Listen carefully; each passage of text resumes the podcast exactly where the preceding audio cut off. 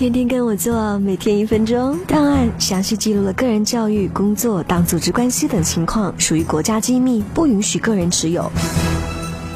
大学生属于国家培养的专业人才，拥有国家干部身份。毕业后没签就业协议书的人，学校会替你保管档案，或者将他送回你户籍所在地的人社局保管。但是不管在哪里，档案存放时间超过两年就会变成死档，你也就永远失去了干部身份。没了干部身份，你就不能进入事业单位参加公考、评定各级职称，甚至影响将来迁户、退休和部分国企央企的录取。想要保留干部身份，必须在毕业后两年内找到工作，或者委托人才市场签。就业协议书，然后把你的档案调到人才市场。档案存满一年才能保留干部身份，工作没满一年要换单位的人，需要单位开离职证明，然后带着就业协议书回学校办理改派手续，转移档案，而且存档时间也会重新计算。我还以为国家根本把我忘了。怎么会呢？就算是一条内裤、一张卫生纸，都有他的。